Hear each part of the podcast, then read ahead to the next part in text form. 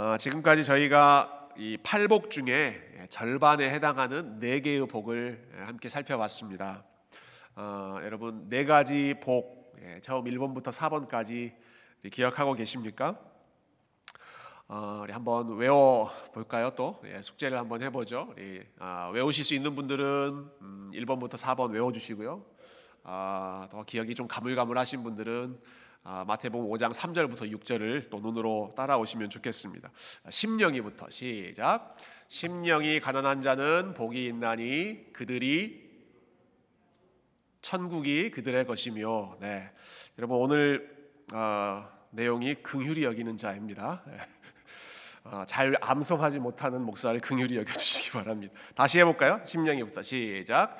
심령이 가난한 자는 복이 있나니 천국이 그들의 것이며 애통하는 자는 복이 있나니 그들이 위로를 받을 것이며 온유한 자는 복이 있나니 그들이 땅을 기업으로 받을 것이며 의에 줄이고 목마른 자는 복이 있나니 그들이 배부를 것이며 네, 여기까지 우리가 함께 봤습니다. 어, 성경을 연구하는 대부분의 학자들이 이 팔복을 둘로 나눕니다. 네, 처음에 네 가지의 복은 하나님과의 관계에서 우선적으로 적용되는 복이고 그 다음에 이어지는 네 가지의 복은 사람과의 관계에서 우선적으로 어, 연결되는 복이다. 어, 심령이 가난한 자, 예. 하나님 한 분만을 아주 절박하게 매달리는 자, 심령이 가난한 자이죠. 애통하는 자, 하나님 앞에서 어, 간절한 마음으로 울며 기도하는 자, 매달리는 자입니다. 온유한 자, 우리 하나님이 모든 것의 주인이시고 땅의 주인이시기 때문에 그것까지도 다 하나님 앞에 맡길 수 있는 겸손한 사람이 온유한 자이고 의에 줄이고 목마른 자는 아, 내가 아무리 열심히 살아도 나의 의로움은 부족하고 하나님의 의로움이 예, 내가 사모해야 하고 그것을 아, 의지해야 한다.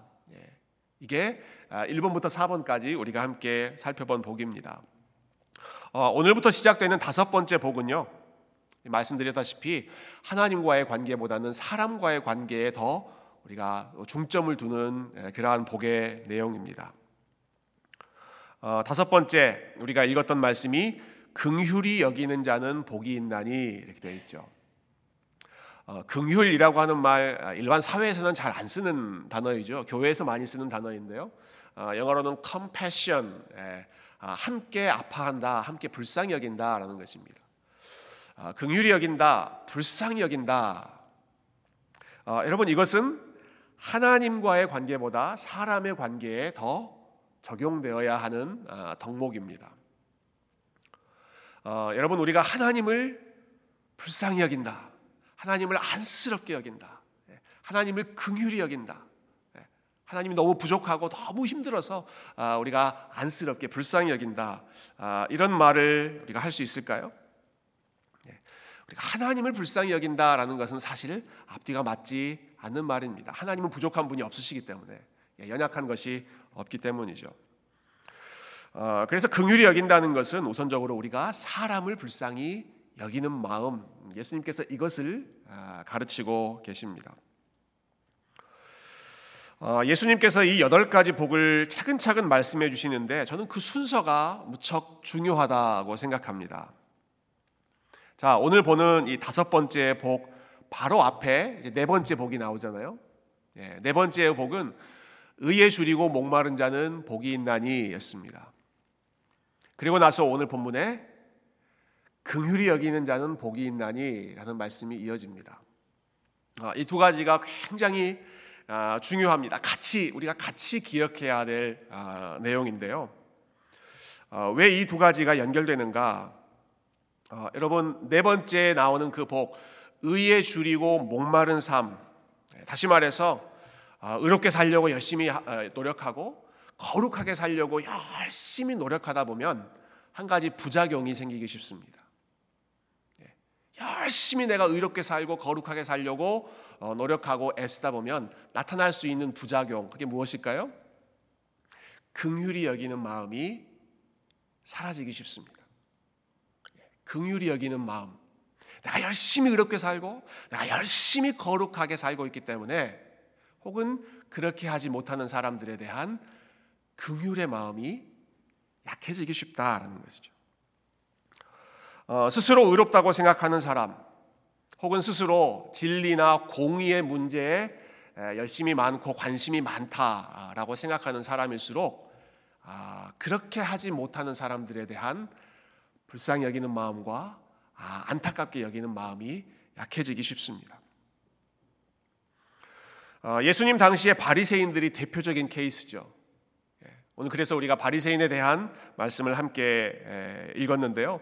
여러분 바리새인이라고 하는 말 자체가 아, 이들은 구별된 사람이다. 이들은 특별한 사람이다.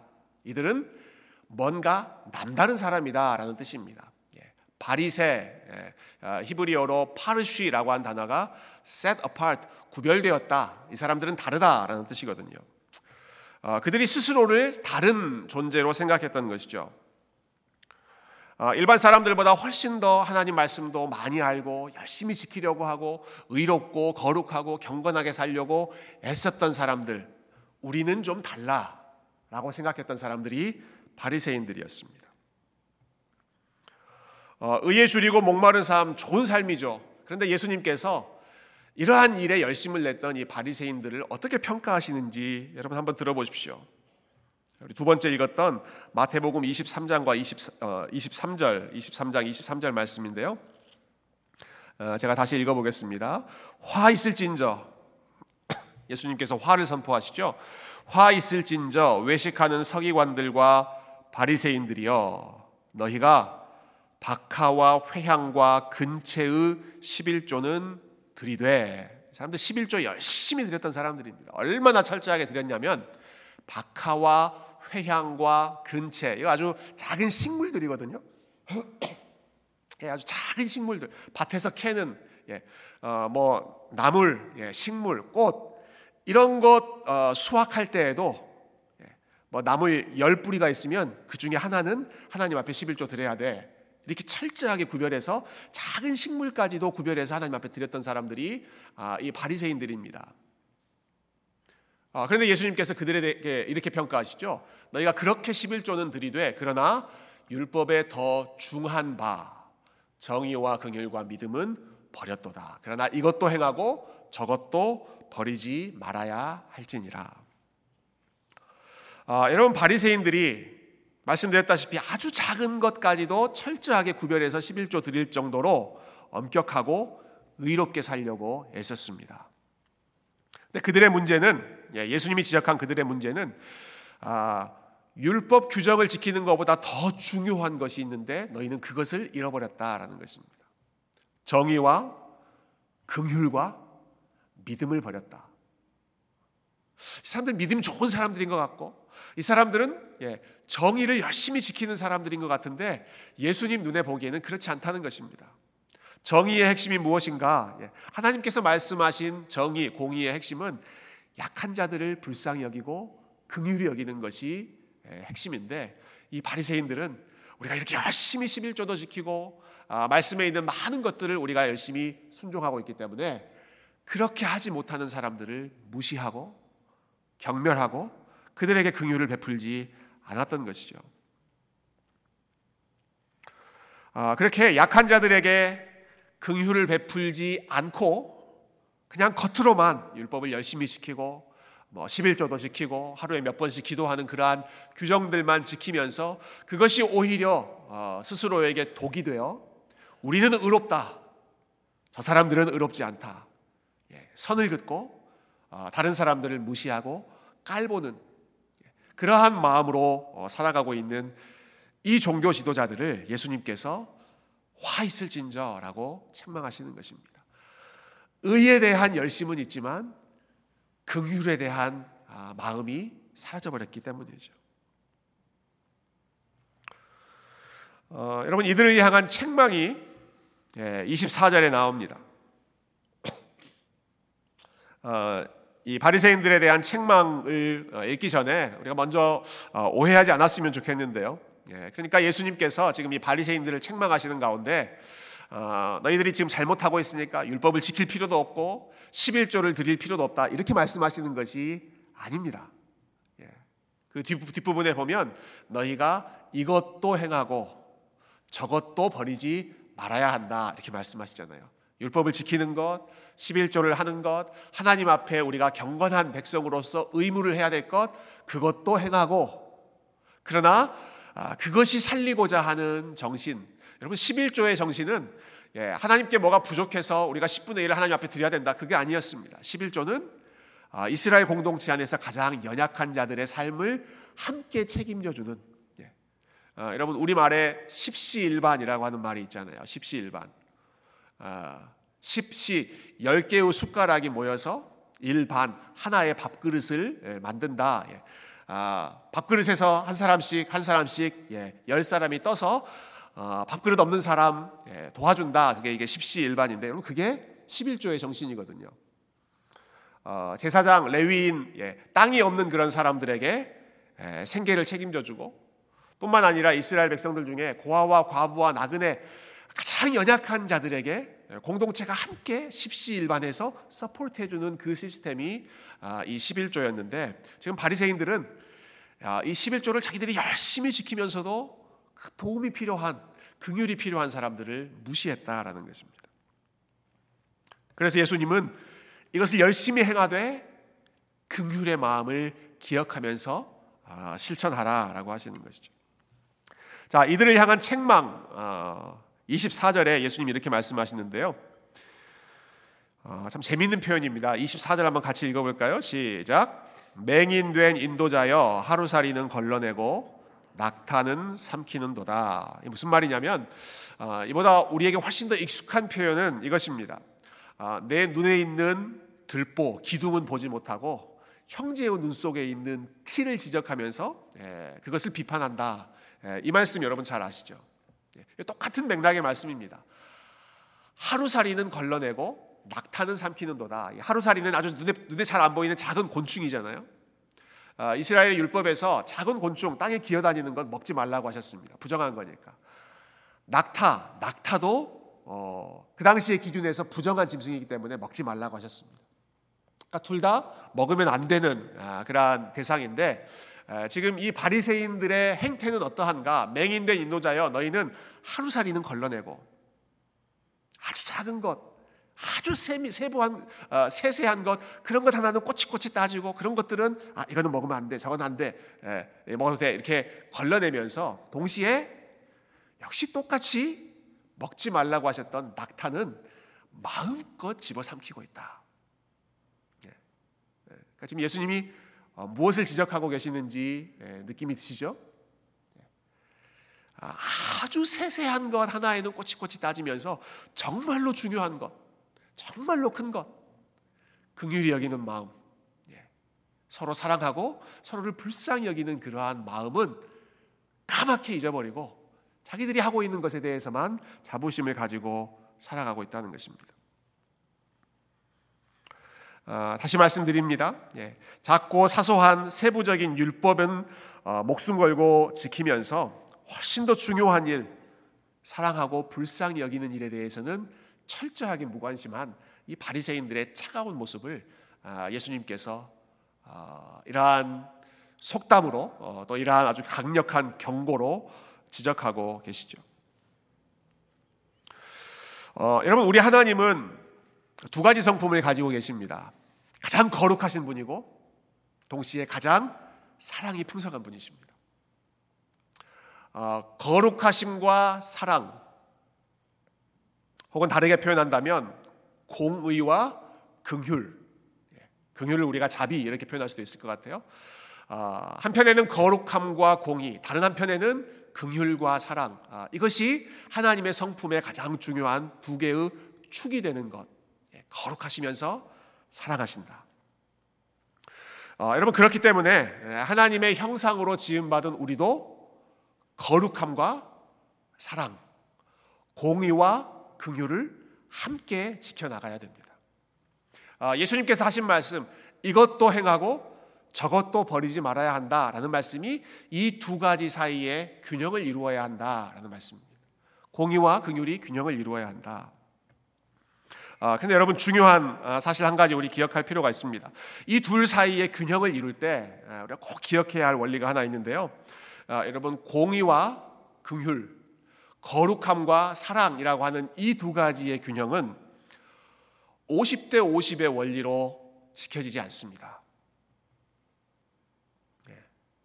50대 50, 1대 1 똑같은 비율로 어, 지켜지는 것이 아닙니다. 왜냐하면 우리의 마음이 죄로 인해서 극단적으로 치우쳐 있기 때문에 이 두 가지를 적용할 때 한쪽으로 치우쳐서 우리는 적용합니다. 기울어진 운동장이라는 표현 어, 여러분 들어보신 적 있죠? 평평하지 않고 한쪽으로 기울어져 있어서 쏠려 있어서 가만히 놔두면 기울어진 쪽으로 어, 쏠리게 마련입니다. 어느 쪽으로 기울어져 있는가? 우리의 마음은 어떤 사람에게 긍휼을 베풀기보다는 아주 엄격한 공의의 기준을 적용하는데 훨씬 빨리 기울어져 있습니다. 이게 기울어진 운동장입니다. 예. 뭔가 마음에 들지 않는 모습이 보이면 왜 그랬을까? 아, 얼마나 어려웠을까? 긍휼의 마음으로 이해하고 불쌍히 여기려고 노력하는 것보다 어떻게 저럴 수가 있어? 예. 공의의 기준으로 어, 아주 엄격하게 판단하려고 하는 게 기본적인 예, 우리의 기울어진 운동장이라는 것이죠. 어, 잘못을 지적하고 비판하는데 훨씬 우리의 생각이 빨리 움직인다는 말입니다. 여러분 그런데 하나님은 반대이십니다. 하나님 반대이세요. 어, 하나님은 우리와 반대의 의미에서 기울어진 운동, 운동 장이라고 할 수 있습니다. 어, 공의와 심판을 적용하시는 것보다 우리 하나님께는 먼저 긍휼의 마음과 불쌍히 여기는 마음 쪽으로 훨씬 더 많이 치우쳐져 있습니다. 어, 그것을 잘 보여주는 예, 말씀이 하나 있는데요. 예, 하나님에게 있어서 이 공의와 긍휼이라고 하는 비율이 어느 정도일까? 아, 여러분 출애굽기 20장 말씀 우리 10계명에 있는 말씀 한 구절 같이 읽어보면 좋겠습니다. 같이 읽어볼까요? 시작. 그것들에게 절하지 말며 그것들을 섬기지 말라. 나 내 하나님 여호와는 질투하는 하나님인즉 나를 미워하는 자의 죄를 갚되 아버지로부터 아들에게로 3, 4대까지 이르게 하거니와 나를 사랑하고 내 계명을 지키는 자에게는 천대까지 은혜를 베푸느니라. 아멘. 예. 하나님이 거룩하신 분이죠. 그렇기 때문에 죄에 대해서 그냥 넘어가지 않으십니다. 하나님을 미워하는 자의 죄를 심판하겠다고 말씀하셨습니다. 어느 정도로 심판하십니까? 아버지로부터 아들에게로 3, 4대에 이르기까지 내가 심판하겠다. 예. 나를 미워하는 자의 죄는 3, 4대까지 이르게 하겠다. 심판하겠다라는 거죠. 근데 반대로 예. 하나님을 미워하는 삶이 아니라 하나님을 사랑하고 하나님의 말씀에 순종하는 사람들의 삶이 있죠. 그 사람들에게는 하나님께서 은혜를 베푸시는데 어느 정도로 은혜를 베푸실까요? 3, 4대 정도 은혜를 베푸실까요? 천대까지 은혜를 베푸신다라고 하죠. 네. 여러분 이 두 가지를 한번 비교해 보시면 좋겠습니다. 여러분 균형이 어떤가요? 하나님의 공의와 하나님의 긍휼의 균형이 어떻습니까? 50대 50 똑같은 여러분 잘못한 사람에게 3, 4대 동안 심판하신다고 하셨으면 잘한 사람에게는 역시 똑같이 3, 4대 동안 내가 은혜를 베풀겠다라고 하시거나 아니면 어, 하나님을 사랑하는 사람들의 삶에 내가 천대까지 은혜를 베푸겠다라고 하셨으면 나를 미워하는 자의 죄는 내가 천대까지 갚겠다. 이렇게 말씀하셔야 공의와 아, 사랑, 예, 그 긍휼과 아, 아, 이 거룩함의 비율이 1대1, 50대 50 이게 이게 균형 어, 있는 그러한 어, 모습이지 않겠습니까? 그런데 이 두 가지를 적용하시는 하나님의 마음, 하나님의 원리가 어떻습니까? 1대1이 아닙니다. 3대 천 혹은 4대 천입니다. 3대 천 아니면 4대 천. 우리 이해하기 쉽게 300대 1이라고 생각하시면 좋을 것 같아요. 300대 1. 죄를 지적하고 책망하는 것보다 긍휼을 베풀고 용서하고 사랑하는 것이 하나님께 300배가 더 많다는 것입니다. 네. 제가 어거지로 결론 내리는 거 아니죠? 하나님께서 하나님의 마음을 이렇게 보여주시죠. 이렇게 이해하시면 좋겠어요. 하나님은 300번 참으시고 한 번 혼내신다. 여러분 300번 참으시고 한 번 혼내시는 겁니다. 300번 용서하고 300번 사랑하고 그리고 나서 한 번 아주 따끔하게 책망하시는 겁니다. 어, 우리는 이 두 가지 원리를 어떻게 적용할까요? 여러분 공의와 긍휼이라고 하는 이 기준을 어, 여러분 어떻게 에, 적용하십니까? 어, 최근에 에, 아시안컵 축구 대회가 있었습니다. 어, 뭐 축구를 좋아하시는 분들은 그 결과를 다 아실 텐데요. 예, 한국 축구 대표팀이 어, 기대만큼 결과를 내지 못해서 굉장히 많은 어, 그런 비난과 책망을 받고 있습니다. 어, 여러분 축구 경기를 보면 참 재밌는 그 현상이 있습니다. 이 축구에는 공격수가 있고 수비수가 있지 않습니까? 아, 근데 보면 저는 수비수들의 삶이 훨씬 불쌍하다고 생각해요. 아, 일반적으로 예, 일반적인 경우입니다. 공격수의 경우는요 아홉 번 찬스를 놓치다가도 한 번 골을 넣으면 그 사람이 영웅이 될 수가 있습니다. 예, 이번에는 그 한 번 골을 못 넣기 때문에 아, 공격수들도 욕을 많이 먹고 있죠. 예. 아홉 번 놓쳐도 한 번 잘하면 예. 그한 번을 기억하는 게 공격수에 대한 태도인데요. 수비수는 반대입니다. 여러분 수비수는요 아홉 번 위험한 공격을 잘 막다가도 한 번 실수해서 골을 내주면 그 사람은 역적이 됩니다. 예.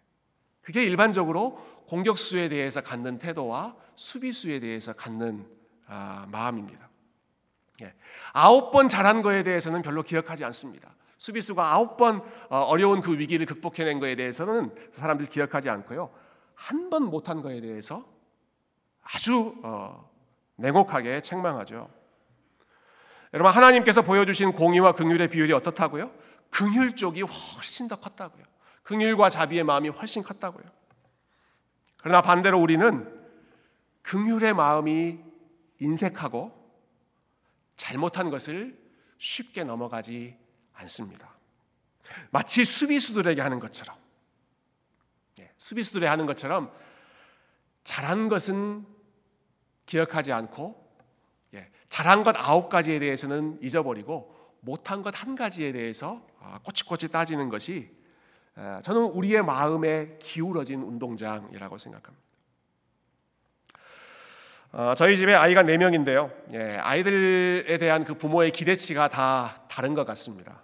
예, 아무래도 첫째에 대한 기대가 크죠. 어, 첫째가 좀 본을 잘 보여야 어, 그 밑에 있는 아이들도 좀 잘 따라갈 것 같고, 어, 그래서 그 첫째에 대한 기대가 좀 많이 있습니다. 더 많은 것을 요구할 어, 할 때가 어, 있습니다. 사실 생각해 보면 잘 하고 있는데 예, 저희 큰 아이가 뭐 여러 가지 면에서 열심히 하고 참 잘 하고 있는데 그럼에도 불구하고 뭔가 부족한 점이 보이면 어, 너 왜 이렇게 했어? 어, 이렇게 하면 더 잘할 수 있을 것 같은데 잘 못한 것에 대해서 어, 하나하나 지적하는 경우, 경우가 있습니다. 반대로 가장 어린 막내에 대한 태도는 많이 다릅니다. 기대하는 바가 별로 없기 때문에 기대하는 바가 별로 없기 때문에 사소한 것 하나도 기특하게 생각합니다. 아, 여러분 저희 부부는 네, 저희 막내 아이가요 아침에 일어나서 학교에 가 주는 것만으로 감지덕집니다. 그 이야기 자주 해요. 네. 아니 이 애가 이, 이 어린애가 예, 아침에 눈 뜨고 제가 학교 안 가겠다고 어, 이렇게 버팅기면 어떻게 하겠습니까? 근데 꼬박꼬박 아침마다 학교를 가주니 얼마나 기특한가, 얼마나 감사한 일인가. 아, 여러분 제가 좀 재밌게 표현했습니다만은 여러분 이게 긍휼히 여기는 마음입니다. 이게 긍휼히 여기는 마음이에요. 아, 못하는 걸 기억하고 지적하는 것이 아니라 잘하는 것 한 가지에 감사하고 기특해 하는 것입니다. 아홉 번 공격을 막았는데 한 번 실수한 수비수를 대하는 것처럼 지적하고 나무래고 혼내는 것이 아니라 아홉 번 실수했는데도 한 번 잘하는 게 있으면 야 너 잘한다 기특하다 이게 하나님께서 저와 여러분을 보실 때 300번 용서하고 300번 사랑하고 한 번 지적하는 어, 그 비율 아니겠습니까? 어, 여러분 시편 103편 말씀 우리 같이 한번 어, 보면 좋겠는데요. 시편 103편 우리 13절과 14절 보면 어, 하나님께서 우리를 어떻게 보시는지 잘 어, 다윗이 고백하고 있죠. 같이 한번 읽어 보실까요? 시작. 아버지가 자식을 긍휼히 여김 같이 여호와께서는 자기를 경외하는 자를 긍휼히 여기시나니 이는 그가 우리의 체질을 아시며 우리가 단지 먼지뿐임을 기억하심이로다. 아멘. 예. 하나님이 우리의 체질을 아신다고 합니다. 우리의 체질이 어떤가? 우리가 단지 먼지밖에 안 되는 존재라는 것을 하나님이 아신다. 우리에게 얼마나 흠이 많고 부족하고 예, 얼마나 참 못하는 것이 많은지를 먼지와 같은 그러한 존재인 것을 하나님이 아시기 때문에 그래서 하나님이 어떻게 하시는가? 아버지가 자식을 불쌍히 여기는 것처럼 하나님이 우리를 불쌍히 여기신다. 불쌍히 여기신다. 어, 우리가 죄인임을 하나님이 너무너무 잘 아시기 때문에 하나님은 훨씬 더 많이 용서하십니다. 우리가 약하다는 사실을 하나님이 아시기 때문에 우리의 약함, 우리의 아픔을 하나님께서 함께 아파하십니다. 그리고 그토록 예, 먼지 정도밖에 안 되는 지극히 연약하고 지극히 악한 존재에 불과한 아, 이 인간이 하나님을 향해서 뭔가 조금이라도 해볼라 치면.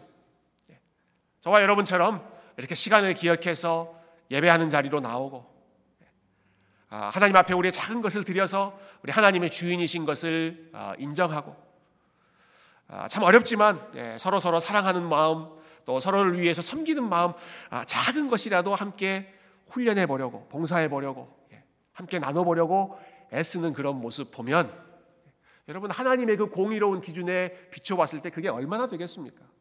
그게 얼마나 하나님의 양에 차겠습니까? 그러나 그럼에도 불구하고 야 너 잘한다. 너 기특하다.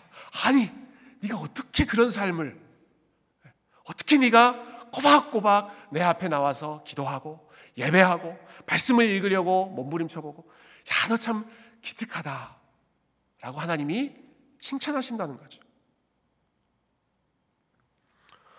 어, 여러분 우리 개혁주의 신앙의 아주 핵심이 되는 교리가 인간의 전적인 부패라고 하는 내용입니다. 인간의 전적인 부패. 네, 사람은 머리부터 발끝까지 다 부패해서 선한 것이라고는 나올 수가 없다. 네, 그게 우리 인간의 기본적인 네, 요즘에 디폴트라고 하는 말 많이 쓰죠. 디폴트 세팅이 인간은 전적으로 부패한 존재다라는 겁니다. 어, 저는 이걸 좀 잘못 이해했던 것 같아요. 그러니까 아, 사람들마다 아, 인간이 다 죄인이라고 하는 것을 확인시켜주고 지적해주고 뭐, 당신은 죄인입니다. 회개하십시오. 아, 이걸 이렇게 알려줘야 한다라고 생각을 많이 했는데요. 물론 그런 부분이 필요하겠죠. 그러나 여러분 이 인간의 전적인 부패라고 하는 교리를 우리가 그 이면을 한번 생각해 보면 여러분 머리부터 발끝까지 선한 것이라고는 나올 수 없는 예, 선한 것이라고는 나올 수 없는 절망적인 존재가 인간입니다. 그런데 그 인간에게서 예, 그런데 저와 여러분에게서 우리 주변에 있는 우리의 가족에게서 혹은 공동체 안에서 조금이라도 선한 것이 나온다면 조금이라도 예, 경건한 모습이 나온다면 이 인간의 전적인 부패의 교리를 극복하면서 자기를 부인해 보려고 어, 살아가는 그러한 몸부림치는 모습이 아주 작은 것이라도 나온다면 여러분 그것은 훌륭한 일입니다. 훌륭한 일입니다. 아주 기특한 일입니다. 칭찬받아 마땅한 일입니다. 인간의 전적인 부패는 사람을 정죄하고 죄를 지적하라고 주시는 것이 아니라 우리가 이렇게 부패한 존재인데도 하나님이 우리를 사랑해 주신다라는 사실에 감사하기 위해서 주신 것이고 우리가 이렇게 부패한 존재인데도 그런데도 하나님 믿고 서로 사랑하며 살겠다고 이렇게 몸부림치는 모습 아 기특하다 훌륭하다 예. 서로를 격려하고 위로하라고 주시는 그런 하나님의 마음이죠. 아, 긍휼한 마음을 우리가 훈련했을 때 아, 우리가 이러한 눈으로 이러한 마음으로 어, 서로를 품을 수 있을 것입니다. 예, 말씀을 정리하고 싶은데요. 아, 여러분 한국 사람들이 제일 좋아하는 시가 그 윤동주 시인의 서시라고 합니다. 아, 여러분 학교 다니실 때한 뭐 번쯤은 외워 보시기도 하고 또 어, 또 이렇게 아, 기억하시는 분이 많으실 것 같은데요. 어, 아주 짧은 시죠. 죽는 날까지 하늘을 우러러 한 점 부끄럼 없기를 입새에 있는 바람에도 나는 괴로워했다.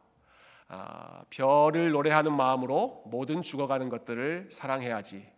그리고 나한테 주어진 길을 걸어가야겠다. 오늘 밤에도 별이 바람에 스치운다. 아, 이게, 윤동주 시인의 서시잖아요. 아, 여러분 이 시를 보면 그 시인이 예, 윤동주 씨가 얼마나 하나님 앞에서 깨끗하게 살려고 몸부림쳤는지 그 흔적이 나옵니다. 죽는 날까지 하늘을 우러러 한 점 부끄럼 없기를. 하늘을 우러러 내가 하나님 앞에서 한 점 부끄럼 없는 삶을 살고 싶다. 의에 줄이고 목마른 마음으로 사는 것이죠. 어느 정도까지 어, 예민한 그런 마음으로 살았는가? 잎새 이는 바람에도 나는 괴로워했다. 여러분 얼마나 그 시인의 마음이 예민했는지, 얼마나 한 점 부끄럼 없게 살기를 원했는지, 잎새 이는 바람, 아주 작은 바람 때문에 풀잎이 살짝 흔들리는 것에도 마음이 괴로워서 견딜 수 없는 예, 그러한 민감한 마음을 예, 윤동주 시인이 예, 가지고 있었습니다. 하나님 앞에서 그러한 마음으로 살고 싶다는 거죠. 여러분 그런데 아, 이 시인이 이 마음을 다른 사람에게까지 적용하지 않습니다. 예, 윤동주 씨가 이 마음, 하늘을 우러러 한 점 부끄럼 없는 마음, 내가 이렇게 살고 있으니까 당신들도 하늘을 우러러 한 점 부끄럼 없는 삶을 사십시오. 이렇게 이야기하지 않고요. 세상을 향해서 사람들을 향해서는 시인이 어떤 마음을 가지고 있습니까? 모든 죽어가는 것들을 사랑해야지. 모든 죽어가는 것들을 사랑해야지. 예. 하나님 앞에서는 하나님 앞에서는 작은 것도 용납하지 못하는 타협하지 않는 깨끗한 마음으로 의에 줄이고 목마른 마음으로 아, 내가 살기를 원하지만 그러나 그렇게 살지 못하는 죽어가는 것들에 대해서는 어떤 마음으로 살겠다? 모든 죽어가는 것들을 사랑해야지. 긍휼의 마음으로 살겠다는 것입니다.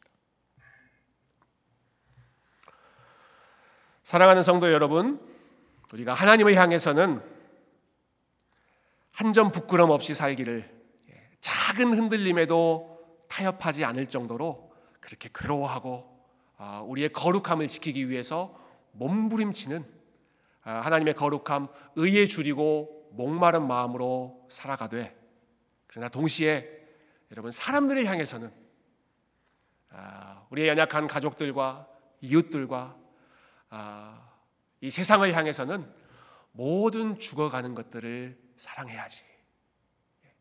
연약한 자들을 긍휼히 여기고 품어주고 격려하는 아, 여러분 이러한 긍휼의 풍성한 삶에 힘쓰시기를 소망합니다. 여러분 긍휼의 마음은 왜 그렇게밖에 못하느냐고 지적하는 마음이 아니고